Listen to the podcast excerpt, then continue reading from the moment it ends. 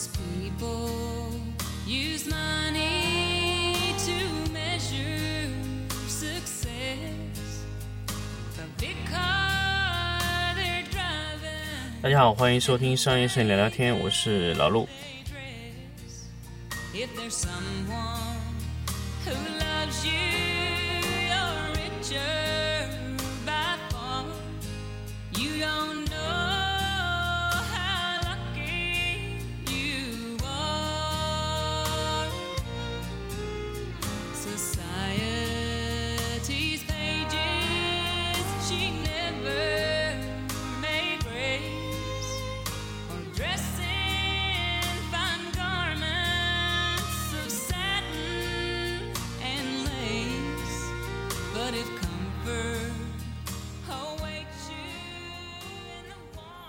欢迎大家继续收听商业摄影聊聊天。我们这一期来聊一聊关于商业摄影成本的概念的后面的一个叫云修图的指导。我们来说一下这个点。那这个最最确实是最近老陆在思考的一个问题。那么，嗯，包括这个事情确实是很早很早以前，两三年前，这个各种的一个一个行业的一个一个跟我说的一个事情，我想到了这两个事情。第一个呢，就是我记得三年前吧，陈庆雄他和我聊的这个事情的时候，什么呢？就是他当时也是在做影棚的这个咨询项目。那么他发现呢，影棚咨询完以后呢，其实没有什么效果，但是呢，你又教了他非常非常多的东西，最后在实际的操作中确实会出现一些问题，就是觉得，呃，可以说是什么呢？就是说，他实际在运作中会出就会出问题。怎么个问题法呢？就是说，可能你教的时候，哎，他们都听懂了，在你在的时候，他们也拍的哦，也就是这样，就觉得哎马马虎虎可以。但是你一走以后，老仿一天，回到原状，那这个是什么原因呢？他当时跟我聊了非常久，其实他也一直搞不定这个事情，确实。那么我后来说，啊、那他其实缺少的是一个 QC，啊，图片类的 QC，就是说这个图片要什么程度达标。那么我在达标之前，应该让我的这个摄影师怎么去调整，达到我要的那个要求。那么也就是图片的 QC 这么一个人。那么如果这个人在你的摄影团队中是没有，那么你不管培训多少回，你的钱其实都是打了水漂。啊，这是一个非常非常严重的问题。那么在现在所有的行业中，呃，你真的要去找一个团队来帮你做咨询这个项目的话，或者说你帮你团队培训一下，如果这个团队是没有后续的对你的一些图片的支持，包括帮你图片品质控制，呃，都会让你的团队出现非常大的问题。问题在于什么呢？问题在于你在实际上去，你去拍、你去用、你去学这些东西的时候，都会出现什么呢？出现，呃，你去图片一旦离开你之后，它会，呃，图片就控制不了。那么针对这个情况呢，前段时间我又呃碰到这个天真蓝的，呃，他们这个项目负责人也跟我说了这一点，说，哎，他们现在在 SOP 的流程上，最后的关键维度就是控制了修图板块，让它最后的图片品质控制在一个标准上。那么其实做了非常非常多年份的这个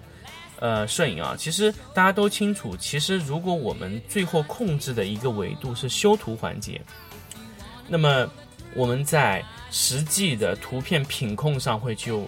就会得到一个非常非常好的一个结果。那么可以简单的来说，其实我们是不是应该控制一个修图团队就可以了呢？答案是确定的。呃，因为因为从老陆现在想做的这个事情上面来说，确实就是在做这个事情，就是我们控制了一个修图团队啊，由修图团队最后来控制我的图片品质哦。这个可不是外发修图，所以我一定要跟大家说一点，这个和外发修图是有一个非常大的区别。所以大家如果在老板的维度上听这个事情就知道，因为如果你是外发修图，你是无法控制图片品质的。但是如果你的外发修图只是为了我控制你的影棚最后出片的品质的水平的时候呢，那么你的外发修图可就不是传统意义上的外发修图，而叫云修图的指导中心。那么我们应该怎么去介入一个影棚的完全的修图过程，来控制这个影棚的品质出品呢？首先，我们需要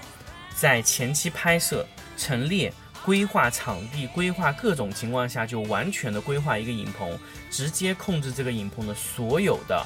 啊陈列道具、灯光、灯光产品，包括你的人员的培训素质，全部都要介入。我们在前期你在拍摄的时候，我们就会介入你在前期品控拍图的时候。然后你的图片拍摄完成，我们收图以后，我们就会由我们修图端统一控制处理你的图片。那么最后你的图片的所有的品质都是在我们的掌控之中啊。那么对于一个影棚来说，它就不需要做什么事情呢？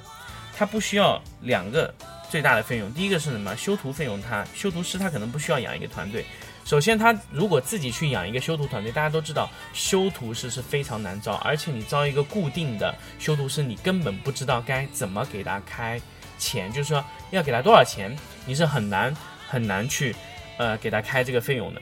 但是如果我们是一个云修图的非常成熟的一个云修图团队介入的话，你的修图水平首先可以提升非常多。第二块就是我们在。要你的图片的时候，我们必须让你的图片拍摄在一个流程标准化、一个及格线以上的一个图片，我们才会把图片收到我们手里来修，然后我们得到一个非常好的结果。当然，我们在前期，呃，我们不光是针对一个影棚去做修图型的外包啊，首先我还要强调，这个不是一个单纯的外发服务。这个外发只是为了我要控制图片的全部的出品品质才要去做的外发，但是我的前提是在于我必须要把这个团队，我需要帮我介入的这个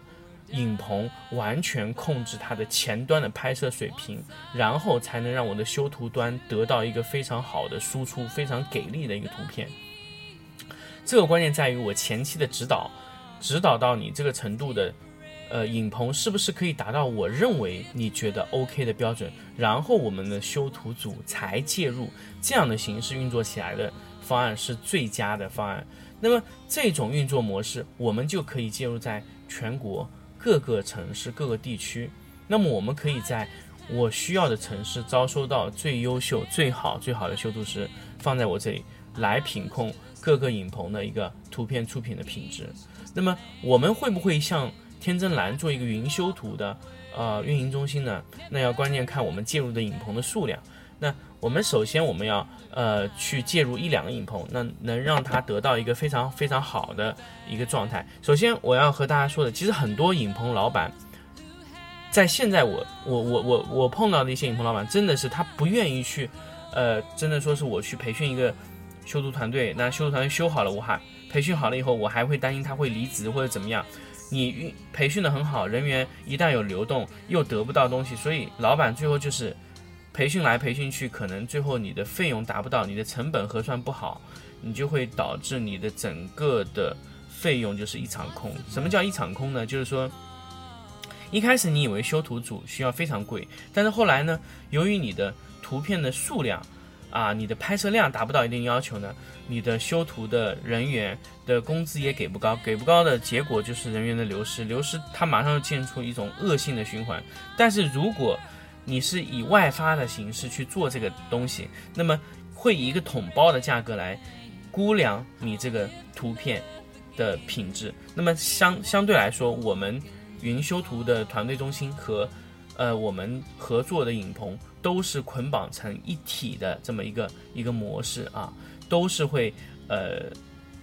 哎运作起来的时候就是会和你的影棚完全介入。一方面需要控制你的品质，控制你的图片品质。为什么要控制你图片品质呢？因为控制你的图片品质会让我们的修图组更加容易修，更加能修出好的东西，我们才会去控制一个影棚啊。那么影棚能得到一个什么呢？它出片的品质会越来越高。最后，他在修图组的图片也会越来越好啊。首先，我要跟大家说，跟我们合作越久的啊影棚，从这个维度上来说，应该是做的最棒的。我们刚刚开始修图的时候呢，可能影棚的图片能达不到我们的要求，初期就是和外发差不多的。但是到后期后段，我们发力的时候，我们在培训影棚各种的 workshop 的培训投入的时候，你们就会发现，其实它的嗯整一个的这个。呃图片啊、数字啊，包括原图的能力啊，都会强非常非常多啊。这个就是我们在对呃影棚去培训的时候去做到一个非常非常好的一个事情。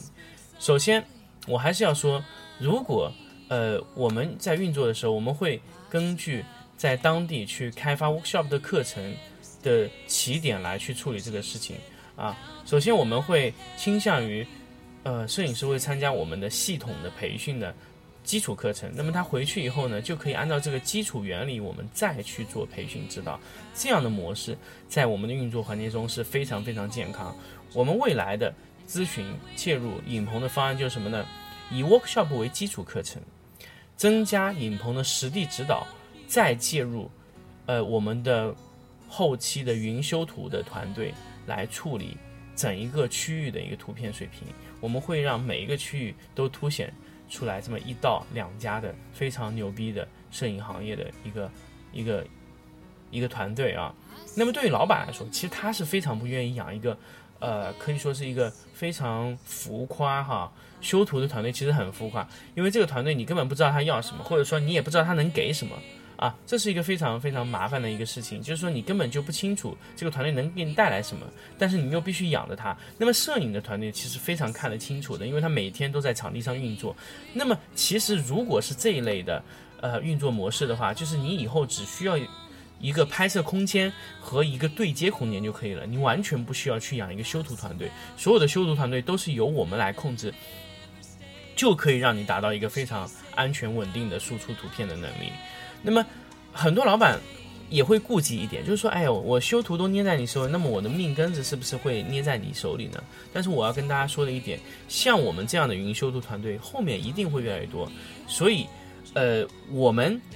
也非常愿意和一些成熟的影棚绑定在一起去做，因为在这种模式下，其实我们根本就不是一个外包团队。我们是把我们的功能嵌入到了你的团队中的那一个那个维度，比如说你需要一个修图，但是，呃，你的修图的，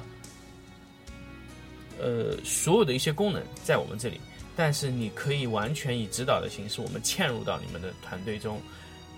其实是不会存在一些风险啊。当然，这个，嗯，我们没有实际运作。没有实际很长时间的运作，没有办法去做到各种面面俱到的事情。但是从从嵌入这个维度来说，我们嵌入到里面，你的风险一定比你的呃你的收益一定会比你的风险多得多啊。那么我们倾向于和什么影棚合作呢？我们倾向于和影棚第一量非常大的影棚，就是它的输出量很大。那么我们的团队会选择。在当地的其中一家，我们当现在会在当地某一个区域中选择一家的合作，那么我们会培训他的所有的团队，让它去掉一些根本就没有必要存在的一些部门啊，或者说累赘的一些人员，我们会让他的人员精简到一个非常稳定的输出的功能，由我们来帮你完全解决修图这个维度，因为修图是图片控制的关键所在，所以我们一定会有一个。完整的修图的控制的部门来嵌入到它，那么我们后期会增加什么呢？后期会增加你们的，呃，可以说是你们的这个呃所有的一个能力功能啊，所有的你的所有的完全以前做不了的东西，我们都可以帮你做啊，这是一块内容。第二块呢，就是说你的人员可以精简的非常非常的少。你可以把你的钱花在真正应该要花的地方，这样你的整个团队运作起来就会轻资产，运作起来就会负担会非常小啊。所以这就是我们在整一个的后期的发力，在云修图这个模块的时候需要掌握的一个事情。那么天真蓝做的云修图呢，其实和我们非常非常类似。但是天真蓝它介入了一套是电脑全自动修图的一套系统啊，我们据我现在了解是这样，它的那套系统呢，其实，呃，可以说我觉得，呃，因为他们没有关键的技术壁垒，所以它这个东西被仿冒的可能性非常大，而且它没有完全的技术型指导的支撑，呃，可以怎么说呢？我的判断是，就是天真蓝的。技术支撑相对来说会弱一些。那么，呃，所以它在这个这个维度上的发力可能相对会比较吃力，但是它的方向是对的，所以它可能在后后段的云修图或者说前期指导的上面的技术性的发力肯定要是增加，要不然它的在直接操作的环节上就会呃有一些风险，容易被模仿，因为它的技术壁垒过低，所以会被人翻过去，所以它必须通过技术能力。去寻找行业内非常非常非常牛逼的大佬，来把这个护城河挖深，要不然就会让别的所有的一些行业接进来以后，会让你的利润直接被平衡掉。你可能本来修一张图片的利润是三毛或者五毛，那么他们进来以后，你可能就只剩几分钱了，啊，因为他们可能有更大的资本、更大的 AI，尤其像淘宝的，呃，淘宝精选在做的那套 AI 的这个整套的流程系统。就是完全完全可以吞掉，呃，可以吞掉一些天真蓝的一些修图市场，所以这个是非常非常危险的事情。所以你的没有你的完全的技术壁垒，你这个东西就会是很大的风险。好，那么关于这一期云修图的这个模式啊，我们就跟他大家聊到这里，我们下期再见。